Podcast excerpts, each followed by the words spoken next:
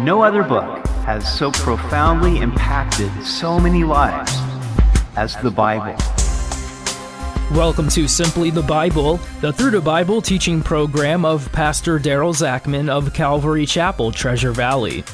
Today we look at Psalm one hundred six as the psalmist praises God for his goodness. He led Israel through the Red Sea and did not destroy them, even though they often rebelled against him. We hope you'll join us as Pastor Daryl continues in the Psalms on Simply the Bible. In Psalm one hundred six, the psalmist is living in a time of spiritual decline, when the people had been taken captive by foreigners because of their sins. Now his hope was that he would live to see God's restoration of the nation. So he writes this psalm, and it is really a contrast, sort of like a black and white photo, the white contrasting the black. In this case, it is God's goodness contrasting the people's rebellion against him.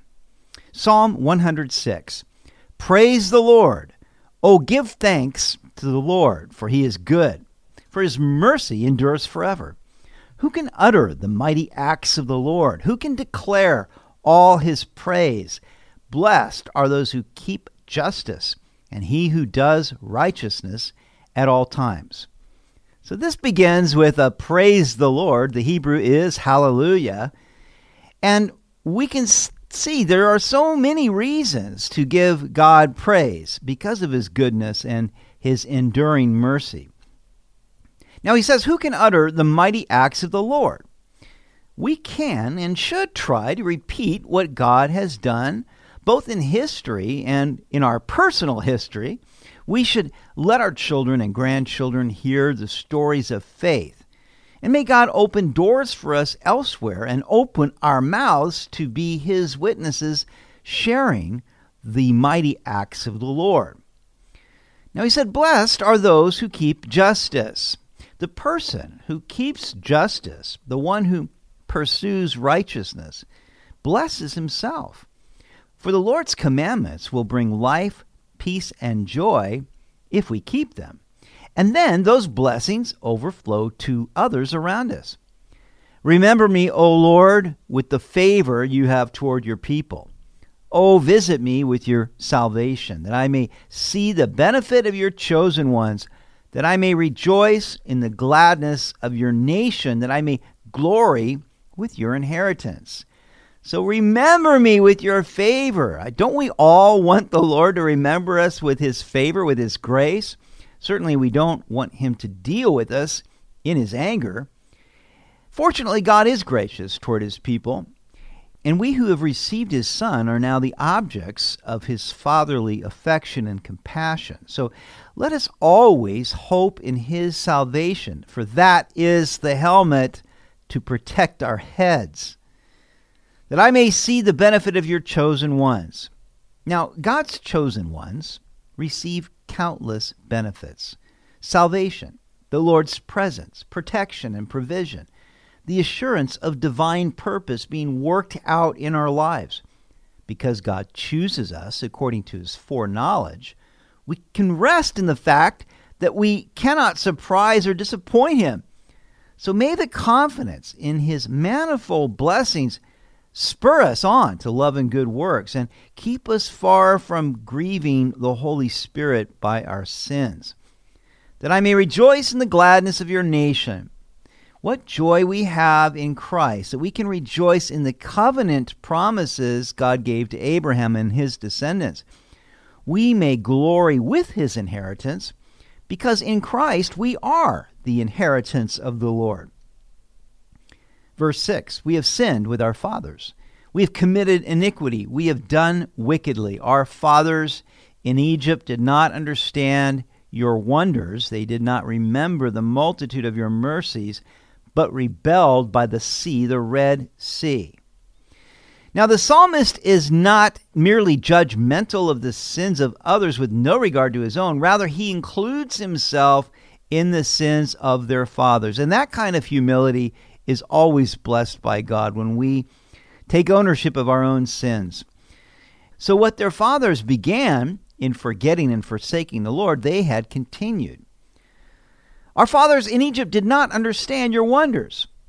God performed many miraculous wonders in Egypt to deliver his people from bondage, but the children of Israel did not understand. They saw the acts, but they didn't perceive the significance of them.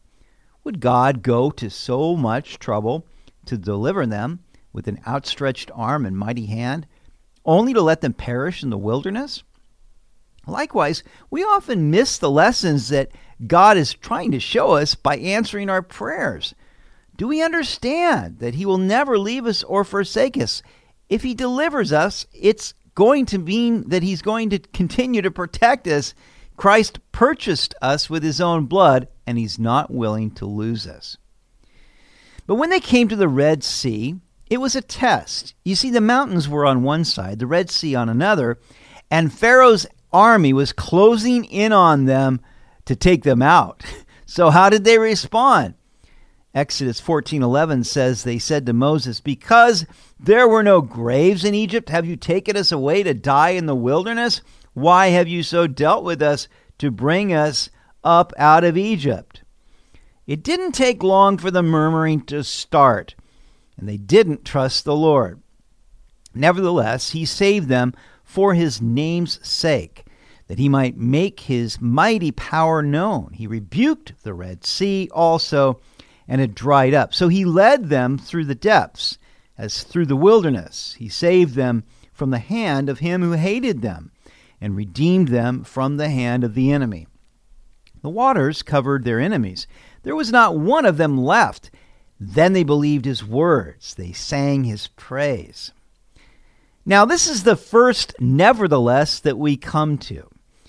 And it was nevertheless God saved them for his name's sake. You see, even though they rebelled, nevertheless God saved them. Now, he did this for his own name's sake, so that he could demonstrate his power not only to Israel, but also to the world. God rebuked the Red Sea. Its waters split. They obeyed the Lord's command. The wind also submitted to God and dried out the bed of the sea to make it dry ground for Israel as they crossed over. God then redeemed Israel from the enemy. You see, he designed the entire situation so that he could gain honor over Pharaoh, his army, and the Egyptian gods. And when the Egyptians tried to cross, the waters obeyed again and now drowned Pharaoh's army. Israel was redeemed from the tyranny of Egypt forever. They believed his words and sang his praise when they saw this. But how long would it last? They soon forgot his works. They did not wait for his counsel, but lusted exceedingly in the wilderness and tested God in the desert. And he gave them their request, but sent leanness into their soul. So sadly, they soon forgot his works, and they didn't wait for his counsel. The very next difficulty they encountered, they just pushed ahead in their self-will and pride, demanding what they wanted. What sadness comes upon God's people when in their self-sufficiency, they do not wait for his counsel. Instead, the children of Israel lusted for meat in the wilderness. They were not satisfied with the heavenly bread, the manna that God was giving them daily that was formed to meet all of their needs. But they were like spoiled children, turning up their noses at the nutritious dinner made by mother and demanding that they have potato chips instead. They put up such a fuss that God gave them their request by providing abundant quail in the desert, but he also sent leanness to their soul. Their craving became a curse. Sometimes the worst thing that can happen to a person is for God to give them what they want. May we rather submit our wants to his will. When they envied Moses in the camp and Aaron, the saint of the Lord, the earth opened up and swallowed Dathan and covered the faction of Abiram. A fire was kindled in their company. The flame burned up the wicked. And so these fellow Levites, Korah and others, said, Moses, you've taken too much upon yourself. God speaks to us like he speaks to you. And who do you think you are, you know? So they envied Moses and Aaron. And God was so angry at this that the earth split open and swallowed them up. Now, Korah's descendants were not swallowed up. They continued in the temple later on. But Dathan and Abiram, they were swallowed up. But because of their rebellion, two hundred fifty Levites joined in and offered their censers before God, and God burned them up uh, as a sign of their rebellion and of their insolence against God and against Moses and Aaron. Verse nineteen, they made a calf in Horeb and worshipped the molded image. Thus they changed their glory into the image of an ox that eats grass. They forgot God their Savior, who had done great things in Egypt, wondrous works in the land of Ham, awesome things by the Red Sea. Therefore he said that he would destroy them, had not Moses, his chosen one, stood before him in the breach to turn away his wrath, lest he destroy them. So while Moses was up on Mount Sinai with the Lord for forty days and forty nights, they went to Aaron and said, "We don't know what happened to Moses, so make us a god to go before us, and here's our gold." And Aaron made the golden calf and said, "Okay, this is the God that brought you out of Egypt." And they forgot their Savior.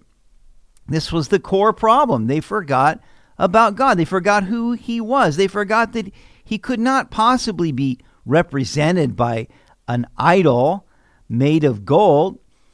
And in fact, they were violating the first two of the Ten Commandments that they had already promised they would keep. And so God, as a result, was angry with them, was going to destroy them. But Moses stood in the gap. The image is Moses standing in the breach or the gap of a wall to protect the city from the invading force. In this case, the invading force was God's wrath.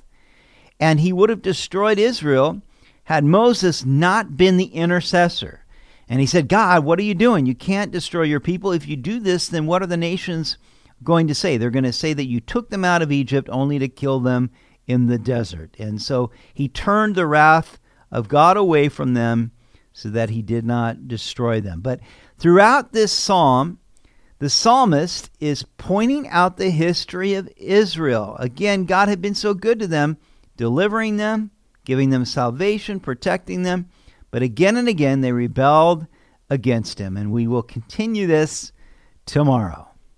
May God help us to learn from these lessons of history in the life of Israel and not make the same mistakes they did. Not just take the benefits and the blessings of God and then forget about God. You've been listening to Simply the Bible, the Through the Bible teaching program of Pastor Daryl Zachman of Calvary Chapel, Treasure Valley. For more information about our church, please visit our website at calvary t v dot org. To listen to other episodes, go to nine four one the voice dot com or check out our podcast on iTunes or Spotify. If you have any questions or comments, please contact us through our website. Tomorrow, we conclude Psalm one hundred six as the psalmist continues listing Israel's acts of defiance and idolatry. God was angry with his people, yet he regarded their affliction. We hope you'll join us as we continue in the Psalms on Simply the Bible.